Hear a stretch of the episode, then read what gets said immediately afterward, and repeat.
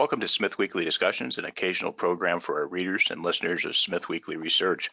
Please note this program is a private discussion and everything contained herein is for entertainment and educational purposes only. With that, we hope you're in a comfortable position, along with your favorite beverage, to enjoy the discussion. We have on Rauli Partanen, Vice Chair and Co-founder of Finnish Ecomodernists and CEO of Thinkatom, a nuclear technology and energy advocate group based in Finland. More can be found by going to their website, thinkatom.net. Rauli, welcome to the show. Thanks so much for having me. Tell us about your background and how you came to be focused on nuclear energy and technology. Uh, well, I started a couple of years ago uh, digging deeper. I started a blog, so I started to do some some research. I was re- uh, writing mostly about uh, resource scarcity and climate change and stuff like that. And my blog got really good feedback, and it's in Finnish, Finnish mostly though. Uh, and uh, then I started writing a book about the same subject, and uh, that book also did very well. Uh, got nominated for best nonfiction book in Finland in 2013, which then enabled me to get grants to write more books, and I started to get a little bit desperate with the climate situation and around that point I, I read a couple important books that kind of gave me hope and those were were about nuclear. Uh, this one by tom blees prescription for the planet which basically describes a fourth generation nuclear reactor. So that was very exciting and, and uh, I started digging more into the kind of public discussion around nuclear.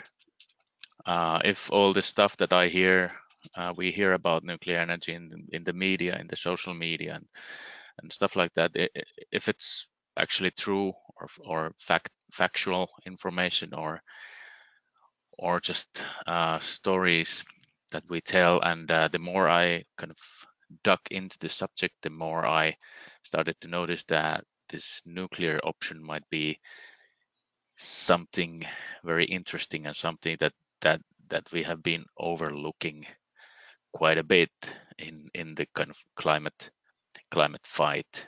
So and and since then i've been kind of digging more and more deeply deeply into the nuclear nuclear thing. And uh, you could say that nowadays i'm an at least semi-professional advocate and and analyst of of nuclear power. I think it's a very potential tool for for helping with the climate climate situation. So tell us about the work you're doing today. So you kind of mentioned the book and and uh, your your website. So what kind of stuff are you doing today? Uh, what are you actively uh, doing? I know you travel a lot. Uh, yeah. Um, to start a couple years ago, we we started this non-profit environmental organization called Ecomodernist Society of Finland. It's basically a pro-evidence, pro-science uh, environmental organization.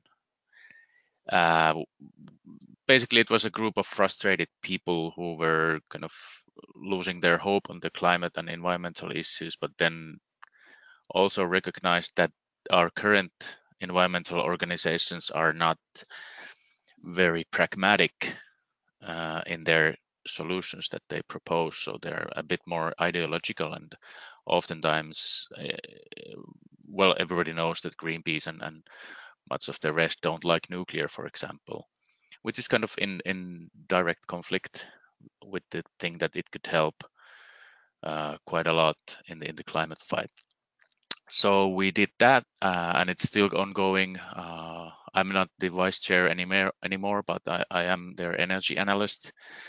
And uh, about a year ago me and a couple of friends uh, kind of took it to the next level or, or more professional level. We we co-founded this Thinkatom which is also a non-profit but it's a think tank uh, concentrating on on nuclear, and I, I'd say especially on on small nuclear reactors and how we could use them to decarbonize the heating sector. Uh, because in Finland, for example, in Finland and Sweden, uh, the electricity grid is quite clean already. but there is still a lot of emissions. I mean, in, in Finland, it's like 10 tons per person per year, which is quite a bit because we have a lot of industry. And that industry uses a lot of heat. So we need to decarbonize those next. And incidentally, small reactors would be a very good option option for that. But we felt that well, the policymakers are not aware of, of these possibilities. The regulations need rewriting, the legislation needs rewriting. So there's a lot to do before we can even start thinking about constructing a small reactor in Finland. So we kind of started doing that work and, and telling people about them, making studies how how I just recently uh, released a study on how we could decarbonize the district heating networks in Finland using small reactors, for example. Well, I want to get to that in a second. So, so you're the energy analyst, uh, along with, of course, the co-founder there at Finnish uh, Ecomodernists. Um, mm-hmm. How about climate change? Which you know, it's it's interesting that word kind of popped up. I don't know how many years ago, but but before that, it was you know global warming, global warming, and so you know maybe this climate change thing is kind of a rebranding. What's what's mm. your thought on climate change? What's what's your view on that? I guess it depends a bit on the day. but uh, I do have to agree with the kind of mainstream science that it is it is one of the kind of long-term biggest threats to human well-being and environmental well-being. Uh, on the other hand, sometimes people forget that right now, for example, poverty is an enormous environmental problem as well. The fact that people don't have enough energy and they take that energy from their immediate surroundings, causing erosion and, and pollution and stuff like that. So it's kind of push and pull. Uh, people need more energy to get out of poverty, which also increases their kind of capability to deal with climate change. But if they use fossil fuels to make that energy, then they make the problem worse. So it depends a little bit on the day how worried about about I am on on the kind of climate change and how worried about I am on the poverty of of people. I, I think that's important because the quality of the energy uh, is is really what it's boiling down to. So how can we distribute quality energy uh, around the world and and obviously nuclear is part of that discussion because there's there's mm-hmm. nothing that uh, we've that uh, humans have developed that has that kind of power potential and uh, so I think it's a, a key piece um, and and the whole climate change thing as well is is the thought of from a perspective of a of a geologist the the amount of time it takes for mineralization to occur or weather patterns. You know, for us humans, you know, we might be lucky if we get 100 years in our life, whereas the climate uh, has and and the, the earth and so forth is thinks in a completely different context of time and mm-hmm. uh, so it's really interesting the the uh, the dynamics that are at play with with the whole uh, climate change situation and the two different sides that have kind of come up. So I want to I want to talk about energy in general. Um, so you've kind of looked at all forms of energy, and and why does nuclear remain in your mind to be one that is the hardest to take off the energy discussion table? Well, there's there's a couple reasons for that. You did mention the quality. Uh, from that, uh, I thought that it's it's like the density, the energy density is is one of the key things.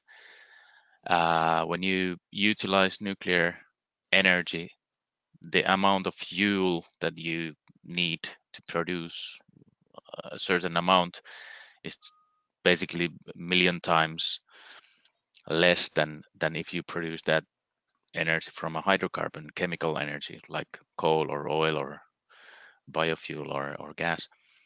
So that's that's one of the kind of uh, ultimate strengths of nuclear energy, but it's also one of the kind of biggest dangers because it's so dense. It's easy to make a very powerful nuclear bomb out with with nuclear energy that you can kind of transport easily and and stuff like that. So it's kind of like it's a it's a very good um, good thing about nuclear energy, but it's also also a bad thing. So it's it, it boils down to how how we want to use use this. Um, and but with that kind of density comes also the prospect of environmental impact. That's how much materials you need to mine to produce that energy. And in that comparison, nuclear is also uh, very good because um, uh, I don't have anything against wind or solar and, and and stuff like that, but they do require quite a bit of materials because they utilize these kind of uh, not so concentrated energy flows like wind or, or solar. Uh, so that's by definition they, they need more materials. Uh, another one is, is land use. So you can have a nuclear power plant that produces basically the amount of electricity that the whole country needs in just one spot, a small area. But if you compare that to, for example, biofuels, you will need uh, basically millions of hectares of, of land to grow that amount of energy. So that's a huge, huge difference there. So there's this multiple things that nuclear has that makes it quite unique in in both good and and basically also bad bad ways. Energy density is, is one of those. Tell me about in, in Finland. Give give the audience for for the folks who don't know out there. Give the audience kind of what the energy mix is presently in in Finland. So what's kind of the key forms of energy, and then what's the public perception there towards nuclear today and also how is that perception against or or, or for uh, wind and solar and and these you know kind of so-called they use the term renewables but but really it's just another form of energy that that does have a footprint as you just described. What's kind of the uh, the energy mix there in Finland and and what's the perception on nuclear and and some of these other sources? Okay well uh, Finland actually has quite diverse energy mix. Uh, I'm just pulling this out of my head. I don't have the statistics in, in front of me, but I think wood fuels right now is the biggest single source, and that is largely due to the fact that we have a lot of forest per capita, and we have a lot of uh, forest and pulp industry in Finland. So when you make make pulp, for example, you have a lot of uh, residues and, and waste streams from that, and the pulp mills use those to make energy. So that kind of the whole industry makes makes a lot of its kind of old own energy from the raw materials that it uses. So wood is, is biggest, and of course oil is a is a big one because it's used for transportation. Uh, then we have nuclear. We have four reactors currently running, and the fifth is coming online in about six months' time, I'd say is planning the Olkiluoto 3 startup finally. Uh, we are also uh, starting to construct the next one in a couple years time when the construction permits and, and all that paperwork gets done.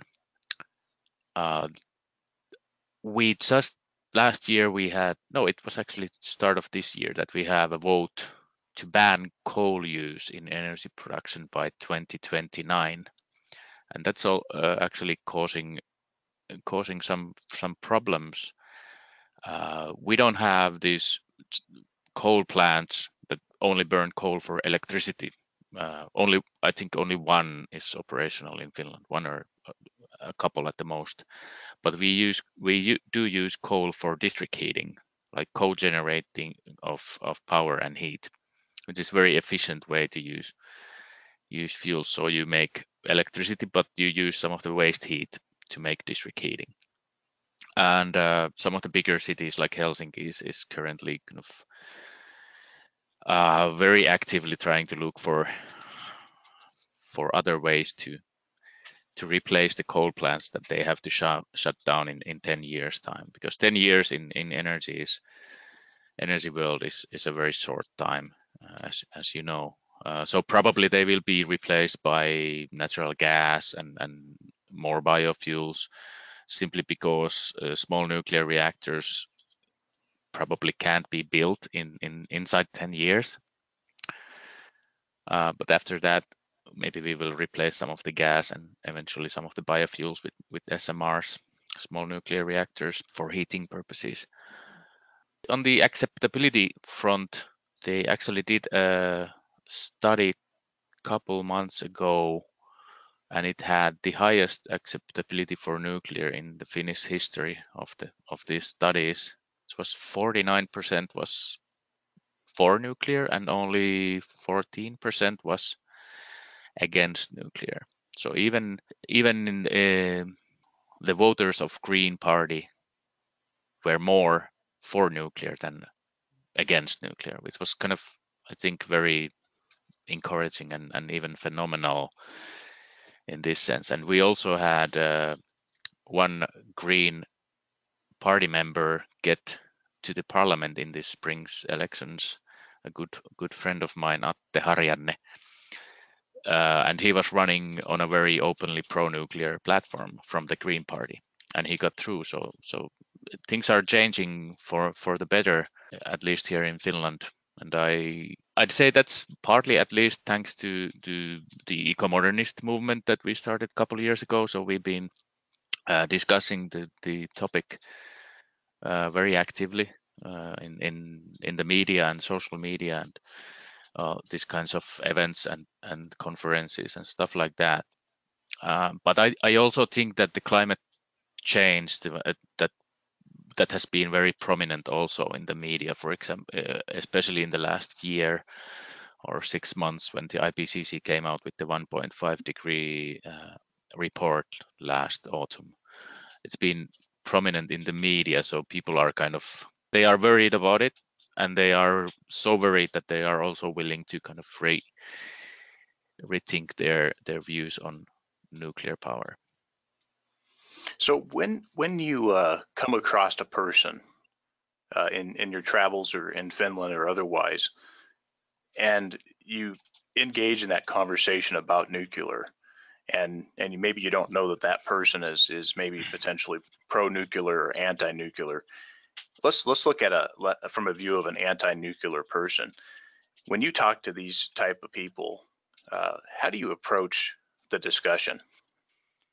Well, that's a good question, and it's always a little bit depending on the on the situation and, and the person, and and I guess my my mood as well, uh, because I know that uh, from the top of my head I can remember some very frustrating discussions with some some uh, anti-nuclear people, uh, but I also remember some very productive discussions uh, I will take one example. We we wrote a book uh, uh, uh, on nuclear and, and climate change in, in Finnish a couple years ago, and we were invited to discuss it in the morning television show uh, with one uh, this kind of traditional environmentalist who was quite anti-nuclear.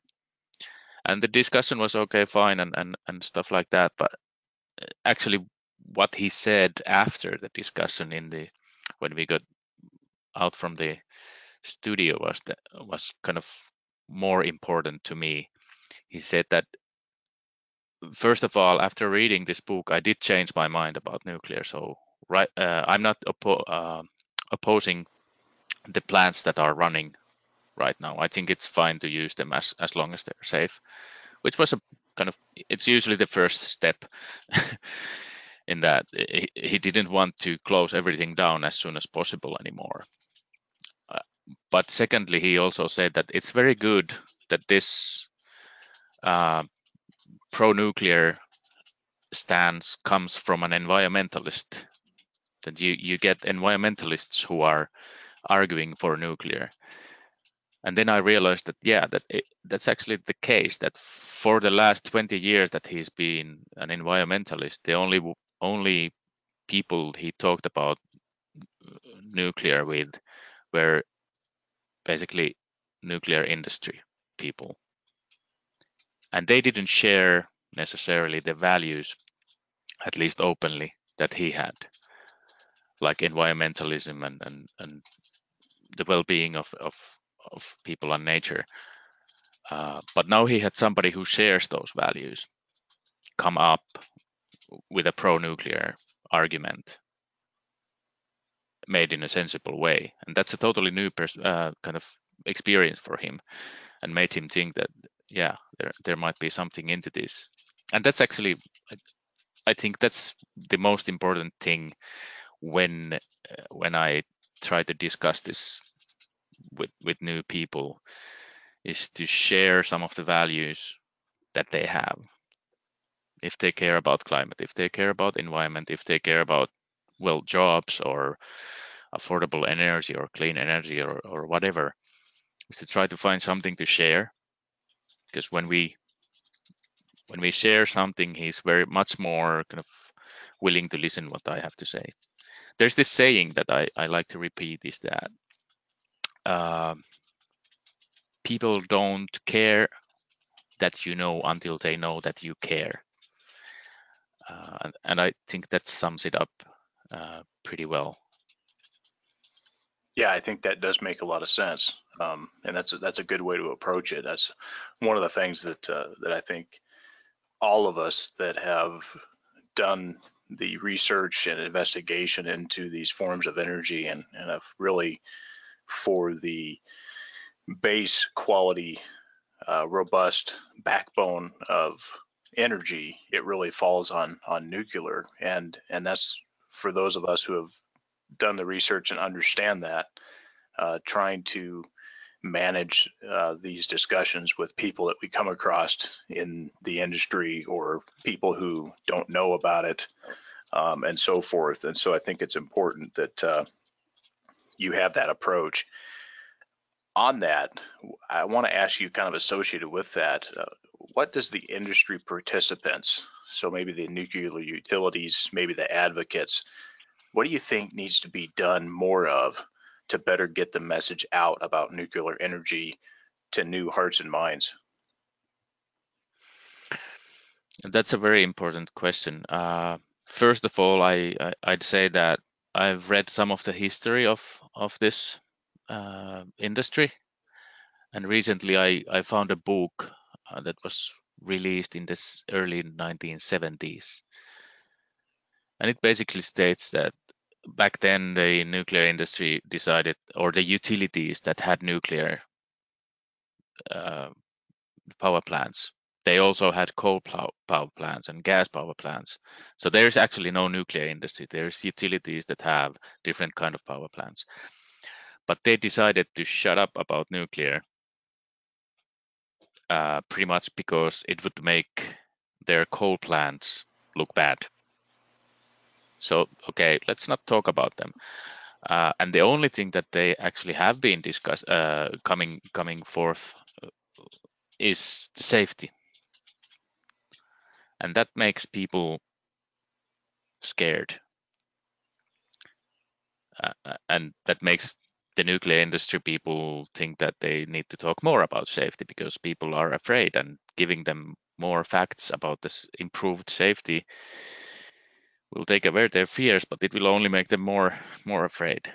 Uh, so uh, I was recently invited to this nuclear communications event. I, I couldn't go because I had other stuff, but basically I, I did answer the, the person who invited me that that just repeat these two steps. Step one, stop talking about safety. The safety culture is important inside the nuclear industry, but don't enforce that outside the nuclear industry because people are not interested. And if you do, they will get afraid for a good reason. And step two, instead of communicating and talking within the nuclear industry, go out there and talk with the people. So those are basically the two steps that I, I kind of recommend. So I've been to dozens of nuclear seminars and, and communication uh, conferences and, and stuff like that. And they are all nice and good, but it feels that only nuclear people talking with other nuclear people. and they discuss what they should be doing, but nobody is actually doing doing the thing, which is to go out there and talk with other people. And then when you do that, don't talk about safety, talk about the benefits of, of your product. Clean, baseload, reliable energy. That's that's what you do. You don't uh, if you're a nuclear operator, you don't do safety. That's not your product. Electricity is your product. So talk about that instead of the safety thing. I think that's I think that's a key piece. Um, that's one of the things that, uh, that that also has come up on this side too. Is is it's industry enthusiasts and industry participants that are talking to other enthusiasts and other participants in the same industry. And one mm of the mm-hmm. things that's lacking is that effort of the industry participants to go out and talk to the folks that are maybe on the other side and pursue yeah. actively actively knock on their door and say you know let's let's have a conversation about what our differences are and discuss why why this industry continues and why on a global basis it's still a net growth industry and mm-hmm. and why nuclear continues to be here and really discuss all those all those topics with people yeah. openly. And and I know a number a number of those folks is is one of those is is waste of course is something that often comes up in those conversations. Uh, sure. uh, go, go, ahead. Uh, yeah uh, I mean uh, regarding that thing that has been changing in the last year um, maybe two years is that the nuclear industry has been getting out and uh, they have been getting themselves invited to clean energy conferences uh, for the United Nations and stuff like that. And uh, I've had the pleasure to be invited by the nuclear industry to go there and and talk about the nuclear, the benefits of nuclear and how you could, for example, use use small reactors to decarbonize outside of electricity production and stuff like that. So, it, uh, just wanted to note that it's been getting a lot better and. Uh, I hope, and I I I, I do see the, see it as as getting even better in in the future because now nowadays the nuclear industry has been kind of getting it its foot into the door of this clean energy and and climate seminars and conferences and workshops and, and stuff like that. Because before that it was i mean i i was in in paris in the cop 21 climate negotiations and that was the 21st time that these people get together and it was the first time that nuclear had a panel panel discussion at this event. First time ever after 20 years. Uh, so and it's basically our most important source of clean energy. I mean hydro is a little bit bigger but it's much harder to scale up. But that, that kind of for me that was like both horrible because it's been going on for so long and and nothing has been done but also exciting in a way that we can do a, a lot more if we get serious about this. So i'm kind of trying to go for the exciting side of the thing. Right, and you know, with with even with uh, you mentioned hydro, in a place like the United States where where hydro is really on the decline, uh, I can think of a number of decommissioned projects uh, that used to be hydro uh, power mm. generation. What obviously in the United States here, you have uh, quite an appetite for trying your hand at, at, things like wind and solar, which have uh, really had a lot of capital, good after bad, poured into that space within the energy industry. In, in Finland, is there an appetite for uh, wind and solar, or how, how's the appetite there for wind and solar? Well, it's an interesting, interesting situation regarding that in, in Finland. We had this uh, campaign a couple of years ago of this quite high feed-in tariffs or a similar kind of mechanism, uh, a guaranteed price for wind installations, and we got basically the full full campaign uh, installations and then there was a little bit break uh, when the campaign ended. But nowadays, in the last year or so, we've also had announcements of new wind parks that are being built without any subsidies. So, and that's kind of interesting um, that you had these subsidies, a lot of wind got built. Now you don't have them anymore here, or at least not much. There's some some some stuff, but not not as significant. But there are still projects. But what remains to be seen is how much of those projects we will kind of have in the longer run and how much capacity that will mean in the in the longer run of of wind because obviously right now we have uh, i think it's less than 10% of our electricity comes from wind so it's it's still manageable because we also have some hydro so you can do load following and, and stuff like that quite easily. Uh, but if we double that or triple that what will the situation be in the electricity markets then? Because we have we are in the common uh, grid with with other nordic countries like sweden and norway who also have a lot of hydro that, and can load follow but they are also building a lot of wind so it will be an interesting situation at what what point the kind of uh, wind power starts to eat its own value in the market is that when there is a windy day you get very cheap electricity and it's hard to make money from that wind power when it's producing most of its power. So it remains think, to be seen but it's interesting I think that's one of the one of the areas there where, where people often forget about the intermittent nature of, of wind and solar and mm-hmm. the back end infrastructure that needs to be built out to to be able to use those forms and then the discussion and, and really the jury is still out to some degree on how long those forms when they're built out will last. I mean, do we get 20 years out of them? And I think that first generation on a on a big wide scale commercial basis is starting to come due uh, with the kind of the first generation wind and solar. And so I think people are starting to just now begin to find out on what is the replacement, how do we handle all the parts and and the uh, the wore out components that need to be replaced on these systems because we know right now that they certainly are not catching that 60 to 80 year operating life that you might expect out of a modern uh, reactor.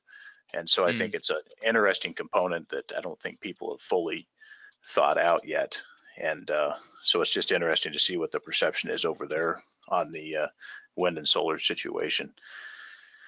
It's a little bit worrying uh, overall in, in society that if we build a nuclear reactor, nobody's thinking about the value that it will produce in 30 years, 40 years, 50 years, 60 years.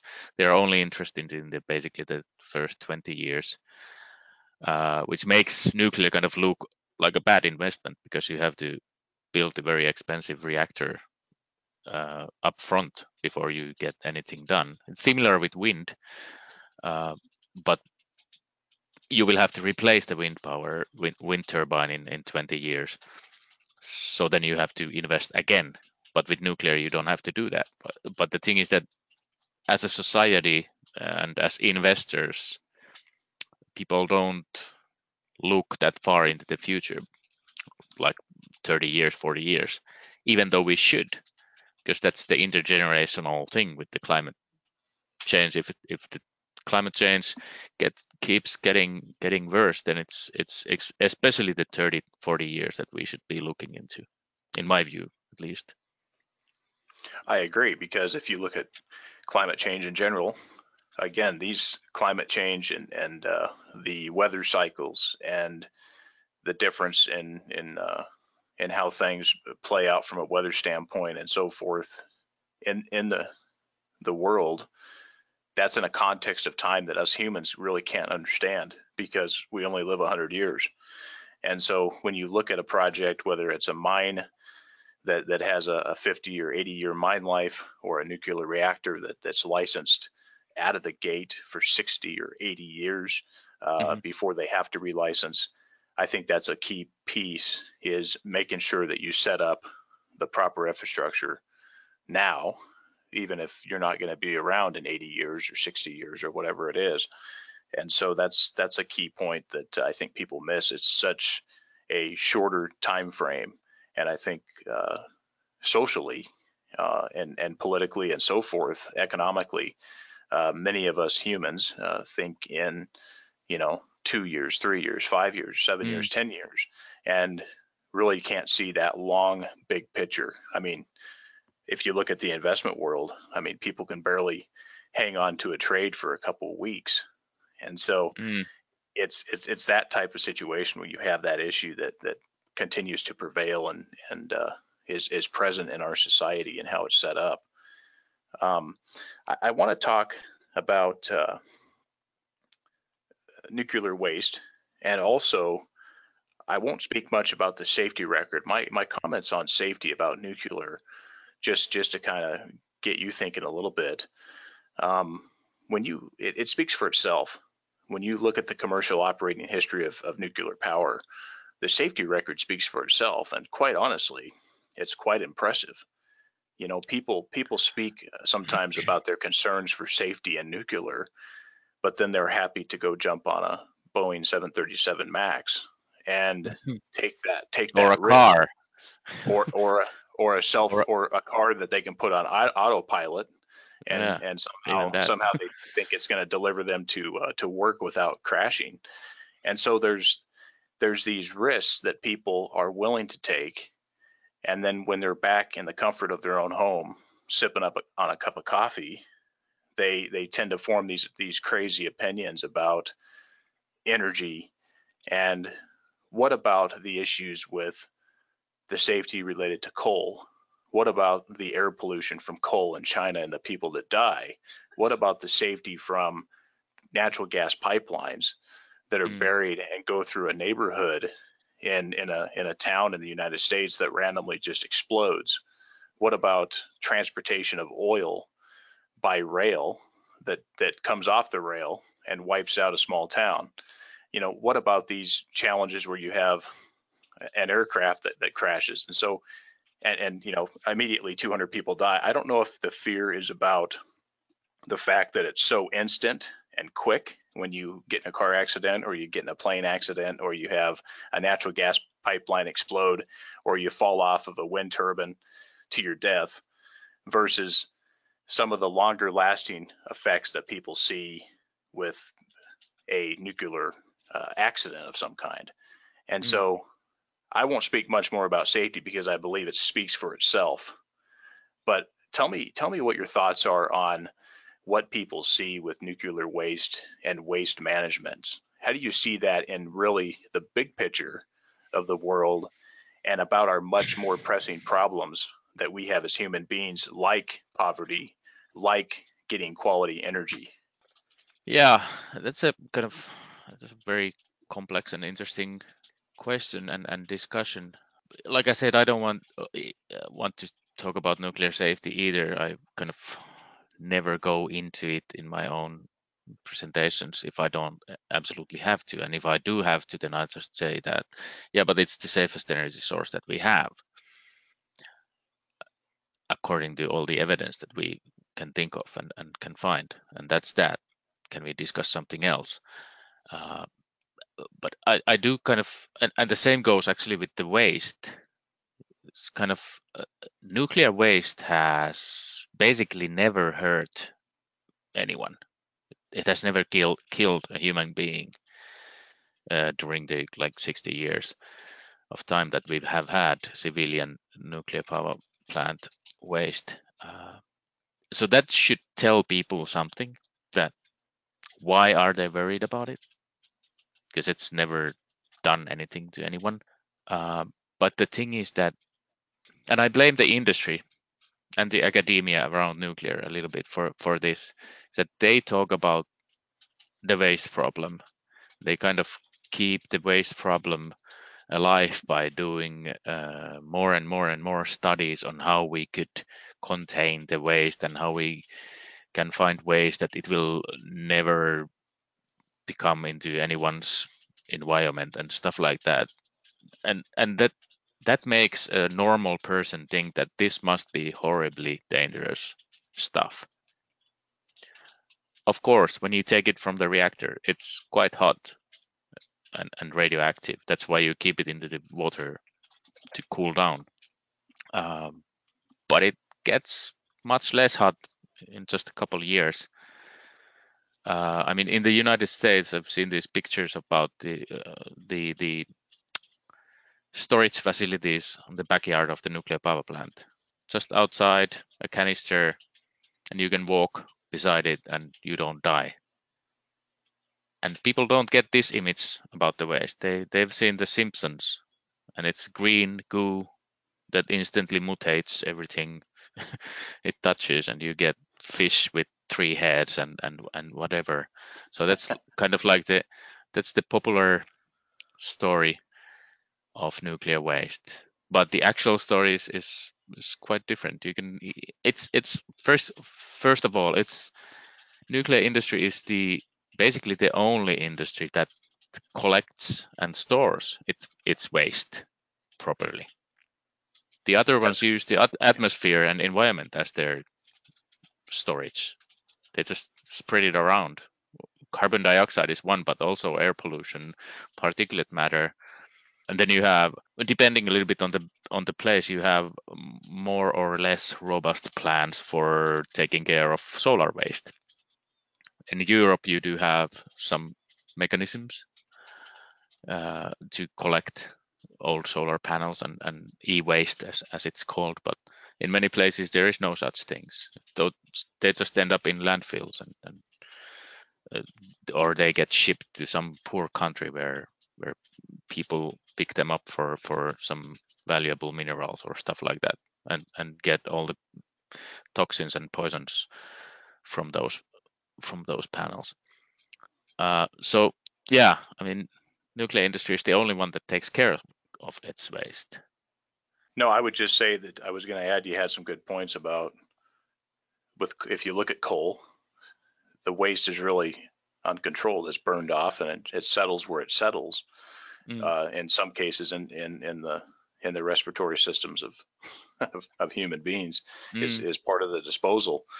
And when you when you look at that, when you look at uh, asbestos, uh, certainly in the United States uh, and other places, of course, too. But uh, asbestos is, is, something very uh, monitored. Uh, the different in, uh, environmental departments and agencies around the United States monitor that when you, you know, demolish a, a residential house um, that's that has asbestos containment, um, and the and the efforts to package and dispose of that.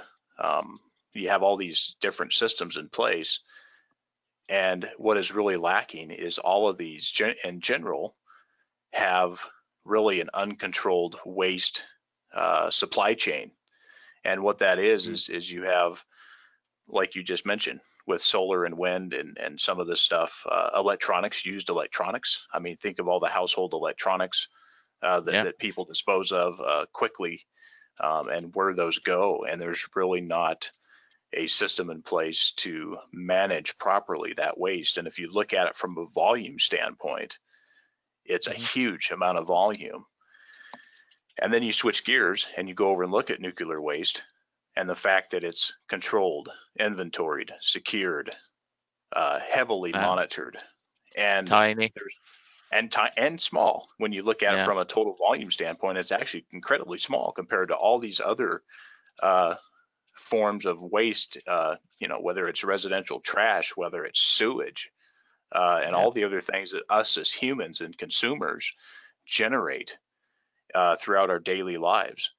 But yet, uh, I've never seen anything so monitored and scrutinized more than, than nuclear waste. Mm-hmm. Um, I mean, what about airplane maintenance? I mean, how, how concerned are we with that?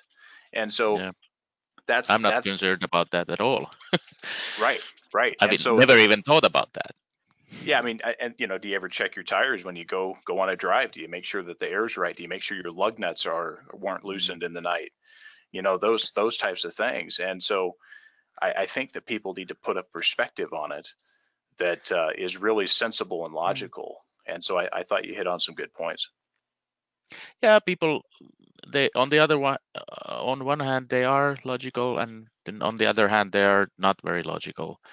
And as long as we talk about the nuclear waste as the kind of center point of the big problems of the nuclear industry which is not it's a non-issue for for if you look at it objectively.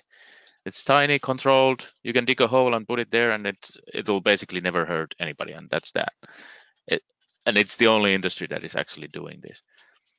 Uh, but if you give it that much attention, like it's now given, then people logically start to think that there is something very dangerous about this stuff because they have to have to give it this amount of uh, attention and they are spending hundreds of millions even billions to control that stuff and store that stuff and it makes no sense it, when you look at it, I mean, we have a lot more pressing and and important problems than than what we do with nuclear waste because the nuclear waste is it's tiny it's solid it's controlled it's not going anywhere.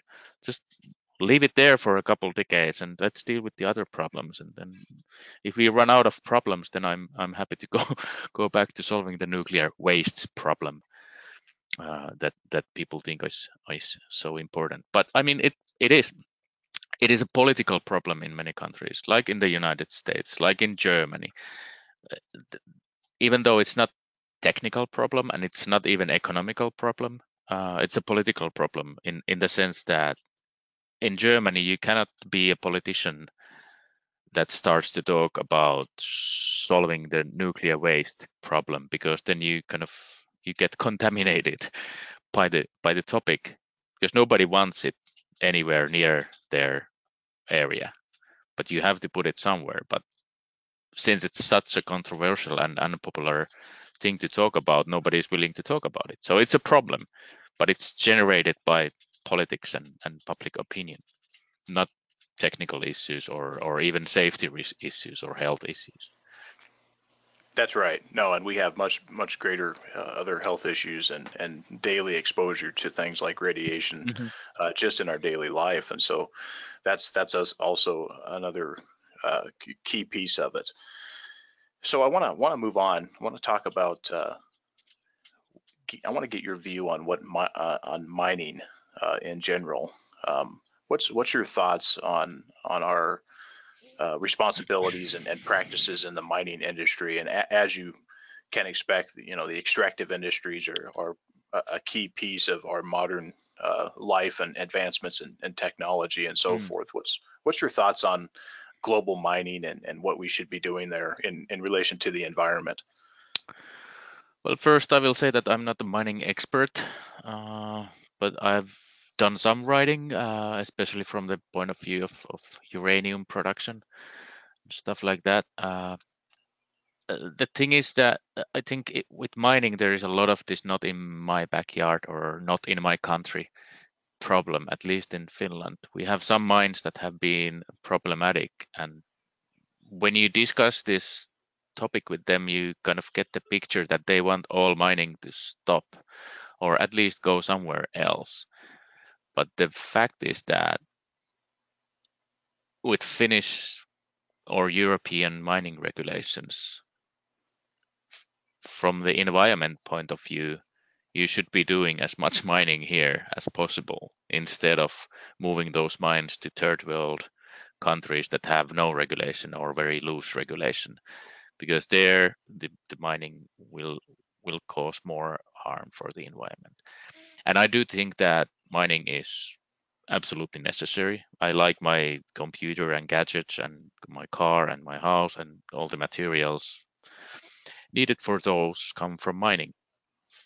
Uh, so we do need to need to do that, but obviously, uh, I would like to see improvement, constant improvement in the kind of regulation and and safety and environmental perspectives of of the mining practices overall and not just moving the mines to somewhere where we don't see them out of sight out of mind kind of thinking that's that's very selfish and kind of well that's something that we rich Westerners like to do, is to push the problems to somebody else, and so we don't have to think about them. That's right. No, and you had a good point there about looking at doing more mining in jurisdictions that have good, sound science, engineering, and regulation uh, to be able to responsibly uh, mm. mine uh, with causing you know little little impact, if not if not uh, no impact to the environment if you can do it correctly, which I believe you can. And places like the Europe and the United States, uh, Canada, Australia can really lead the way in uh, making sure that mm-hmm. that's done correctly because, like you said, uh, it's such a key component to everything that we enjoy uh, in modern life. So you, you mentioned uranium, so I want to bring it up to you. Uh, what is mm. your thought on on uranium uh, today as far as mining the fuel, and what do you think's going on there as far as that, and, and what's your kind of overview and thoughts on uranium and, and how that applies to nuclear energy? Incidentally, uranium mining is one of the topics that often come up with with people who are against nuclear. They they think that it's horribly messy and dangerous and uh, spreads radioactive waste around, which I, I, think it did in the especially in the 50s, 60s, and, and 70s. But since then, it's been getting progressively better. Uh, nowadays, all the workers in the Western world are strictly monitored for for radiation doses and and stuff like that. So there's no health hazard from from that. Uh, from what I've studied, about half of our current uranium comes from this in in situ leaching, where you actually have minimum mining activities. You just leach it directly from underground, uh, which is kind of like wonderful from from my perspective. And then you also have uh, quite a bit of the production comes from uh, like secondary sources. You mine something else and then you get uranium as a byproduct, which is something that's actually happening in in Finland. Finland right now, the the radiation regulator basically gave a permission to one one mine to start extracting uranium from their waste stream, which is I think it's a wonderful thing. Uh, otherwise, it will be left there and it will be staying more radioactive and dangerous. So why not why not collect it and, and use it uh, to make energy? Uh, I've been also following a little bit on the seawater extraction of of uranium, which has been, I think, progressing and coming down in price quite quite nicely. Uh, especially from the perspective that if, if we do get our act together with climate change and, and if we do start building a lot of nuclear, then then some people have been arguing that yeah, but we will run out of uranium. But basically, mm, no, we won't because there's a very large amount of uranium in the in the oceans. And if you find a somewhat cost-effective way to get that, then you will have as much nuclear fuel as as you would ever want, with with quite minimal effect to the environment as well, because there's no digging. Uh, so there will be no mines. There will be just some ships collecting the uranium straight from the water. As an environmentalist, that's a kind of win-win situation for for me.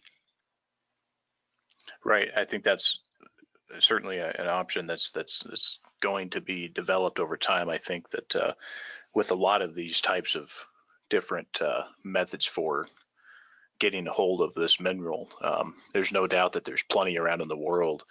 And I think it's it ultimately boils down to how much does it cost to get that out. And obviously, yeah. you know, in you know ISR and and uh, conventional mining of you know higher grade deposits uh, continue to be the most economically robust. Mm. But as you look at things like extraction from uh, phosphate, uh, uranium expansion or, or, extraction from phosphate uh, mining, um, and also from seawater, uh, that cost the more the more time and effort that goes into the research and and so forth, you can eventually get that cost down to where it'll become economic. And of course, mm-hmm. on the other side too, the price the price will uh, eventually get there. It's just like you know going back again to our prior discussion about uh, some of the waste uh, remedies.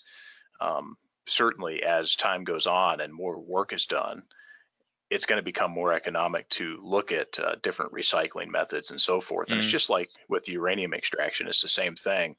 Um, eventually, uh, enough work's put into it, enough capital, you'll you'll get to a point where it makes economic sense to pull it out and and to uh, to do it. So I think it's a an interesting situation uh, with that. So I want to ask you. So uh, what can our audience do? Uh, the folks that are listening, what are your what can you tell them? What what advice can you give them on how they can expand the effort for awareness of of nuclear energy? Well, get uh, first it's good to get informed. Uh, if if a small adver- advertisement is allowed, I wrote uh, this book called Climate Gamble. It's available on Amazon. That's a good place to start uh, if you want to get in, informed on climate and nuclear, and especially the kind of discussion and arguments for and against the use of, of nuclear power. It's a very short, short, short and cheap book so get informed and then then i'd say get out there uh, and especially if you work in the nuclear field you are the expert um, but it doesn't help if you don't communicate it to, to, to other people outside your kind of working field uh, so we need we need more uh, more advocates and more people well, I'd be using this metaphor of coming out of the closet thing. Is that because nuclear has been so unpopular in, in especially in the West that people have been afraid of saying that they work in the industry or they are pro-nuclear and they they they want to see more more nuclear used in in the climate fight. But the more people do come out of the closet and do say that, the easier it will be for for the rest of people to to do the same.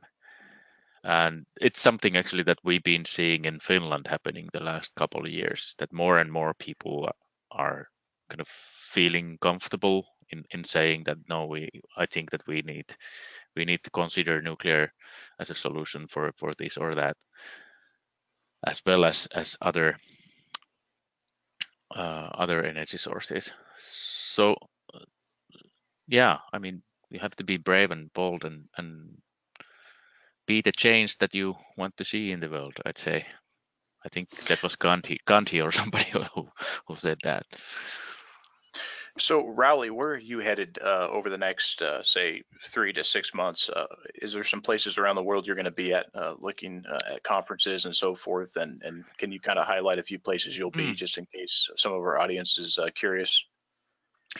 Well, I'm gonna be going to China in a couple of days. Actually, there's this Asian Nuclear Business Platform conference. I'm gonna give a talk there and, and a panel discussion on on advanced nuclear reactors and what we could do with those, since that's something that I've been working on.